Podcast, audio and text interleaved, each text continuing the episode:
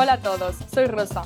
En esta lección vas a aprender acerca de las fiestas de San Fermín o Sanfermines celebradas en Pamplona, capital de Navarra, en honor a San Fermín. Comienzan el 6 de julio y acaban el 14. Durante esta semana se llenará la ciudad de trajes blancos con los típicos pañuelos rojos y se seguirán en toda España los encierros que se celebran. ¿Sabes qué personaje ha sido el que más ha ayudado a la fama de los Sanfermines? Os enseñaré la respuesta al final del vídeo. El comienzo de San Fermín lo marca el chupinazo, desde el balcón del Ayuntamiento de Pamplona. Así se le llama al cohete que es lanzado el 6 de julio. El acto más conocido es sin duda los encierros, del 7 al 14 de julio. Consisten en conducir una manada de toros a las 8 de la mañana desde los corrales de Santo Domingo hasta la Plaza de Toros. Es un acto muy peligroso, pero en él se reúnen miles de personas que vienen de todo el mundo. Desde 1924 se ha registrado la muerte de 15 personas.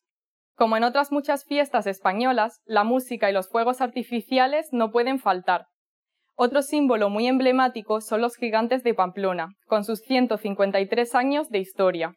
Son unas figuras de madera, cartón y tela acompañados de los llamados kilikis, cabezudos y zaldikos. Juntos forman la comparsa y hacen un total de 9 salidas durante los Sanfermines. Con respecto a la gastronomía, el día de fiesta comienza con una taza caliente del caldico, hecho con ternera y gallina que se reparte delante del ayuntamiento. Tras el encierro se recuperan fuerzas con una taza bien caliente de chocolate con churros. A mitad de mañana, después de contemplar las danzas de los gigantes o participar en la procesión del santo, es un buen momento para almorzar y tomar unos pinchos de magras con tomate o los huevos fritos con chistorra y pimientos del piquillo rellenos de bacalao. Las meriendas en la Plaza de Toros, protagonizadas por las peñas, son una buena muestra de la cocina casera. Con lo peligrosos que pueden llegar a ser los encierros, no extraña que los participantes canten a San Fermín por su protección.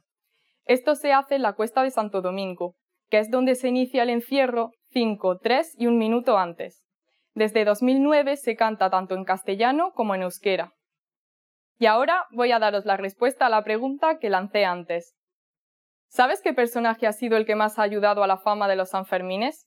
Fue el escritor estadounidense Ernest Hemingway, mediante su libro Fiesta. El que sería premio Nobel llegó por primera vez a Pamplona acompañado de su primera mujer en 1923.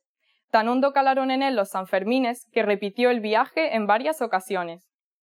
¿Qué tal esta lección? ¿Aprendiste algo interesante? ¿Son conocidos en tu país los Sanfermines? Por favor, deja tu comentario en SpanishPod101.com. ¡Hasta la próxima!